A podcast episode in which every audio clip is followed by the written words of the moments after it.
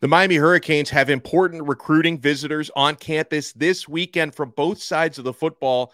And here's why the Hurricanes continue to trend upwards for one of the nation's top wide receivers.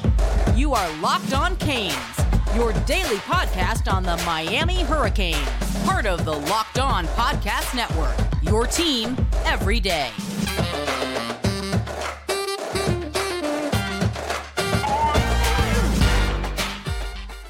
Happy Friday. I'm Alex Dono, University of Miami alumnus, longtime South Florida sports radio vet, contributor to allhurricanes.com. And thank you to the everydayers who make Locked On Canes your first listen each and every day. It's been a fun week so far, and we ain't done yet, my friends. Big Friday. So another confirmed unofficial visitor from the class of 2024 announced on Thursday night. He's going to be at the U this weekend. Defensive end TJ Lindsey out of Arkansas. He recently earned a fourth star from Rivals. I think he's trending upwards on all the recruiting services. He's still a three-star according to 24/7 and On3, the other two major recruiting services, but he did just earn a fourth star from Rivals. This is a defensive end at 6'4", 270 pounds out of Bryant, Arkansas. He plays for a big high school in that state. He's won a state championship there. I watched a little bit of TJ Lindsey, and I'm not comparing the two players exactly, but I think characteristics-wise, he's kind of the Arkansas version of Reuben Bain. Really bulky, but quick edge rusher with a motor that just comes at you for days. He spends a lot of time in the opposing backfield, so he's got similar characteristics. And he's going to be on campus this weekend in Coral Gables along with one of our favorite players in the class of 2024, who's also going to be visiting. Hopefully they can spread positive vibes to one another. You've also got four-star tight end Caleb Odom visiting Miami. Odom out of Carrollton, Georgia. He's been on campus before. I had a chance to meet Odom about a month and a half ago when he was at Miami for the first time, visiting during the spring period. He was really enjoying his visit, so much so that he's back in Miami unofficially. He's going to visit officially next month, and Miami are considered the favorite, if not even more than a slight favorite for Caleb Odom at this time. So we're going to see if in the case of TJ Lindsey, if Miami can gain some ground in his recruitment. He's not been on campus before, I don't believe, and Hurricanes have some catching up to do. This is a really sought after player. That's one of the reasons why I think he could rise from a three-star to four-star on other recruiting services, not just on Rivals. Notre Dame and Texas A&M have been the schools trending the most for him so far. He's also giving consideration to his in-home state, Arkansas Razorbacks, so they're also in that picture. So I think we're going to find out with defensive end TJ Lindsey visiting if, you know, Miami can put themselves in the conversation for him. And then, of course, when you're talking about someone who's just finished up his high school junior season, not even a senior yet, he already weighs 270 pounds. I know people are going to ask me, well, you know, can he bulk up just a little bit more and maybe play defensive tackle? Maybe, sure. We'll see how that plays out for him. And if we'll know more after the weekend if Miami is really in the conversation for him. So Caleb Odom, TJ Lindsey, both visiting this weekend. Hopefully Miami, as they usually do. Of course, they don't land everybody, but Miami usually does a pretty good job with unofficial visits, and players usually come away pretty impressed by those. So we'll see if Miami can keep themselves in the Caleb Odom conversation and get themselves in the TJ Lindsey conversation. I'm opening up this episode of Locked On Canes to questions. The members of our exclusive subtext community and those of us who follow the show on Twitter at Locked On Canes, if you follow us on Twitter, we will follow you back, have given me some fantastic questions. And guys, if you want to join our exclusive SMS community on a service called Subtext, I'm including the link in the show description below. I give you guys a lot of updates, news, recruiting scoops, one-on-ones on the Subtext throughout the day. It's completely free for the first 14 days. And then if you decide to opt in at the end of that 2-week trial, you can opt in for $4.99 a month. We try to give you a lot of value on there. So we get this question through Subtext from Aaron, who says, hey, Dono, do you think Ryan Wingo, that's the 5-star wide receiver out of St. Louis, do you think he's going to schedule an official visit to Miami? And how do you feel about where we are in his recruitment? Okay, so guys, Ryan Wingo, that's the one that I teased starting the show that Miami keeps trending up for him. A a lot of positive vibes for the Miami Wingo connection. There could still be a long way to go in his recruitment. He's one of the best receivers in the class, but Miami is trending all the way up with him, to the point where I was watching Steve Wiltfong talking about Wingo last night on the Wiltfong Whip Around. And, you know, he was just glowing about the visit that Wingo had in Miami. He was just here unofficially last weekend. And Mario Cristobal, I think, made it a point to spend as much time as he could with Wingo and really make him feel wanted, because that was one of the things that Wiltfong brought up, that basically Ryan Wingo spent 48 hours with Mario Cristobal during his visit, and that Ryan and his father were both really impressed. And the father made a comment about really feeling wanted, and that no one else, and Wingo is well-traveled.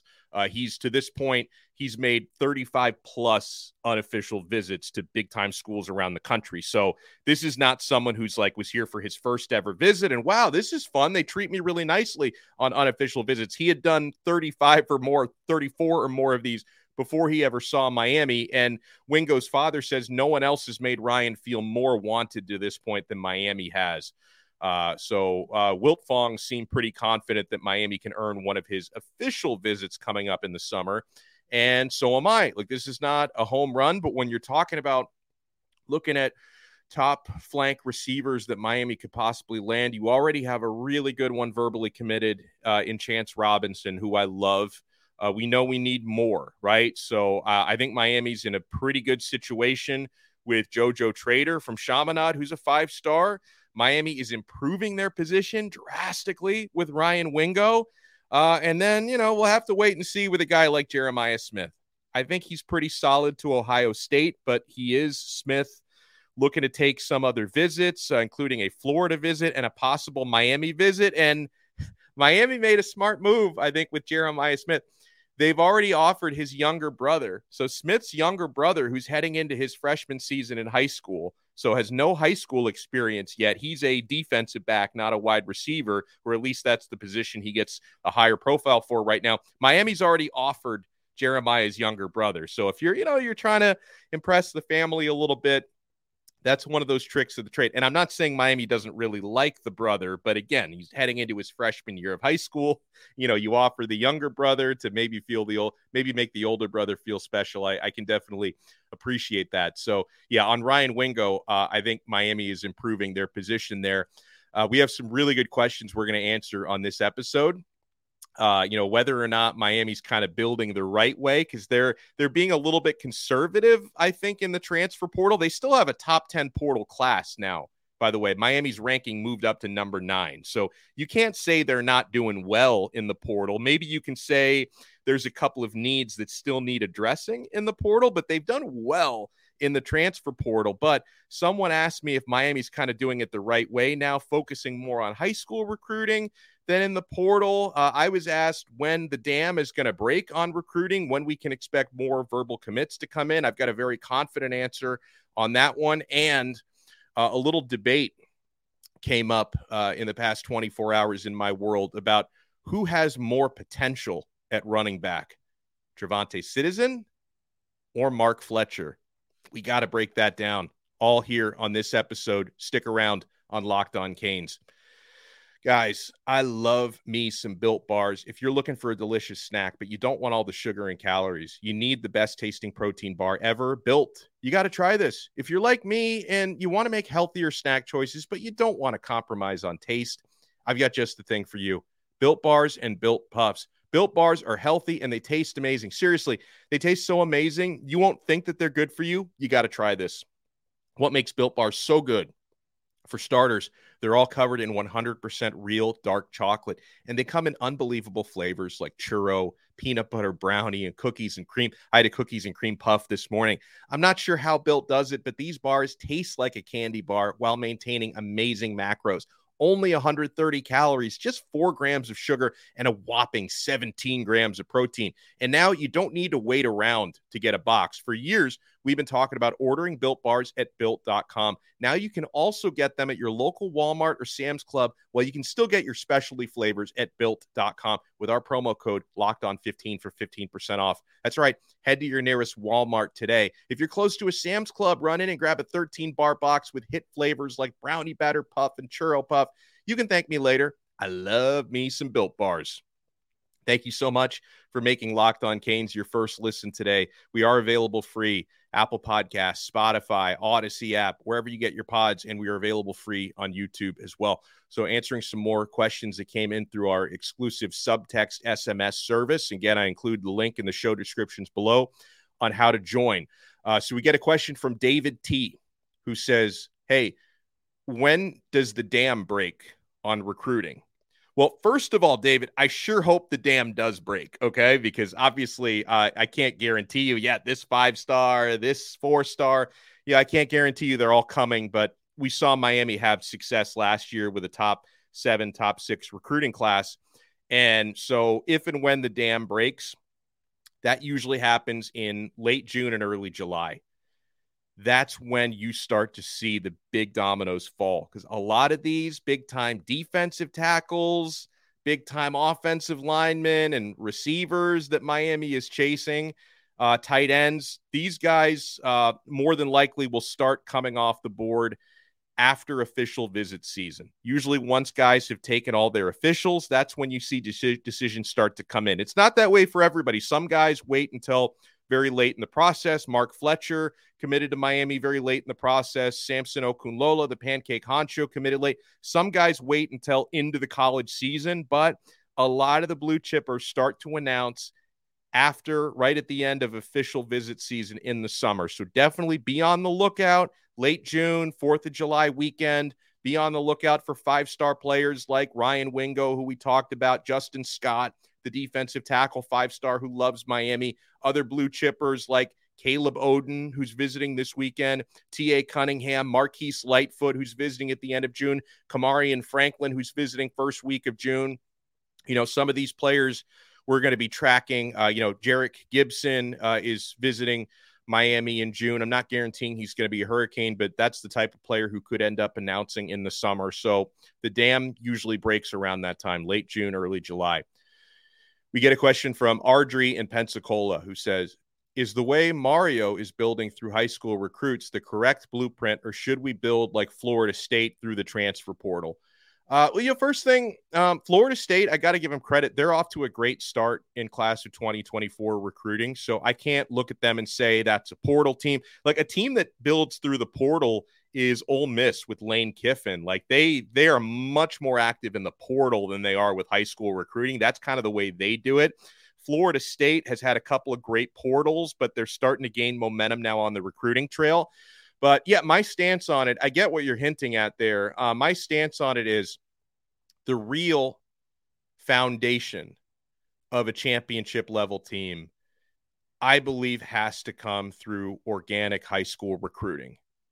That's the way the Alabamas and the Georgias were able to build themselves into juggernauts over the years. They have done it primarily through high school recruiting. And by the way, primarily they do it through a focus on the line of scrimmage, right? They build from the line of scrimmage outwards. It's why you love to see 5-star offensive tackles in the class last year, and why we've got our eyes on a lot of 5-star defensive tackles who are possible Miami leans in this cycle. Because you want to build through the line of scrimmage and you want to build organically, where the portal I think is important for a few different reasons. It's really good to add experience and it's really good to plug holes through the portal. And I think in certain situations, a team might say, like, you know, when Oklahoma brought Jalen Hurts in the portal, where they feel like, hey, we're kind of one player, one quarterback, one this, that, or the other from, you know, I know when USC added Jordan Addison last year, they probably thought we're like one great wide receiver away from being a national title type team. So, but the real work, the real foundation, I believe, is laid through organic high school recruiting, but the portal is still important. Okay. And then sometimes you can kind of have your cake and eat it too, right? Because A.J. Allen, the running back that Miami just added through the portal, he's got 4 years of eligibility left. So it's kind of like a new recruit in a way. So hopefully he pans out that way, because I know a lot of folks are excited about that player, and he had some really good buzz from his true freshman year at Alabama last year before he injured his collarbone. We get a question from Mike, who says, hey, which position group would you say has improved the most through the portal process? I got to say, it's got to be either offensive line or cornerback, right? I mean, the offensive line, you have gotten two starters through the portal in Javion Cohen and Matt Lee. And you could probably say that about cornerback as well, because I think Devontae Brown is a starter, and Richard out of Vanderbilt, he could end up competing to be a starter as well. And Jaden Davis from Oklahoma is a good player, and Terry Roberts is going to add important depth to the defensive secondary. So I think corner and offensive line, to me, it's before I have a definitive answer, I want to see how the season plays out a little bit, because if maybe it's offensive line, because if Javion Cohen and Matt Lee are as good as advertised this year, they'll probably be bigger difference makers, if I can speak. It's Friday. Hey, they'll be bigger difference makers, I think, than the defensive backs might be. But it's definitely cornerback and offensive line, I think, are the positions that have most improved through the portal process. We get a question from Dat Dude 239, who says, do you think the team will be in a good position without any more transfers added? Not as far as depth wise, just talent overall. It depends on what your goals are, Dat Dude. I mean, if anyone out there thinks, Miami needs to win 10, 11 games, or they consider the season a failure, guess what? You're probably not going to do that. Okay. And then maybe if you had added, Bear Alexander or Tywone Malone, we'll see what happens with Kiwi Rose, because he's still in play. But, maybe some of you, if Miami only wins 8 games, you'd be like, oh, that's a failure. And if you added one or two of these defensive tackles, you would have won 10, 11 games. I think Miami's in a good position, because we already talked about offensive line and cornerback getting better. And part of that with the offensive line, it's not just portal. You've got stud true freshmen being added to that unit as well. I think the linebacker group is going to be in better shape with, the addition of talented freshmen, but Francisco Mauigoa, Kiko, that dude is a stud. So I think linebacker is going to be in better shape. Defensive tackle, maybe not, but defensive end, I think, is deeper than it was last year. No question about it. Wide receiver is basically status quo from last year, but you've got a couple of true freshmen who are in the mix now, and you've got some motivated guys that, if they can stay healthy, Xavier Restrepo, Jacoby George, Colby Young, just to name a few, I think that these guys can have tremendous seasons, where last year there were a lot of injuries and a lot of bad luck there. So I think Miami's in pretty good shape, honestly. But again, I'm more in the 7 to 8 win variety than some of you out there who are like, oh, if this guy, they don't win 10, 11 games, it's a failure. You're paying Mario $80 million. You got to win 11 games, 12 games every year. I think they're going to be in better shape than they were last year. All right, so we got to have the great debate. Somebody asked me, we're going to have this on the other side. In my opinion, when healthy, who is the more talented running back between Trevonte' Citizen and Mark Fletcher? We will attempt to answer that, and I'd love you guys' comments as well.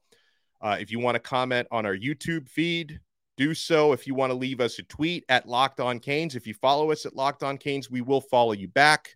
We got more to come here on a new episode right here on the Locked On Podcast Network. Thank you so much for making Locked On Canes your first listen today. For the everydayers, we are going to have at least one, if not two, weekend episodes this week. And in one of those weekend episodes, we are going to bring on our good friend Chalupa Batman. If you're a fan of this show, if you're a fan of the Canes, you probably know who Chalupa Batman is, because he is one of the most enthusiastic Canes tweeters out there, and he's a really knowledgeable football fan as well. He's kind of like Judd Anderson. If Judd Anderson didn't play football and just tweeted a lot, that's Chalupa Batman. He's going to be joining us over the weekend, and we may have a rundown of these recruiting visits as well. So we get this question from LL Cool Matt, who says, we keep hearing about the potential of Trevonte' Citizen. I feel like a lot of Canes fans are excited about him, but didn't really know him so much as a recruit because it was a last minute commitment that nobody saw coming. Yeah, that's the way it was, a surprising commitment in 2022 from him. He says, most of us are much more familiar with Mark Fletcher, who, in your opinion, when healthy, is the more talented back, which has more potential to be a high level college back with a shot at playing at the next level. Okay. So this is tough. Okay. My knee jerk reaction when I read this question is I lean slightly to Mark Fletcher for a logical reason. Part of it is he played against such elite competition in South Florida at American Heritage, like even more so than what Citizen faced in Louisiana. Fletcher faced a murderer's row of opponents. Okay. Attributes wise, it's really, really tough to pick a favorite here. Trevonte' Citizen, probably faster than Fletcher, but Fletcher probably a little bit more powerful than Citizen. I asked the 67 subscribers in our subtext community who they think has more potential between the two, and it was probably 55-45 in Fletcher's favor, but really close.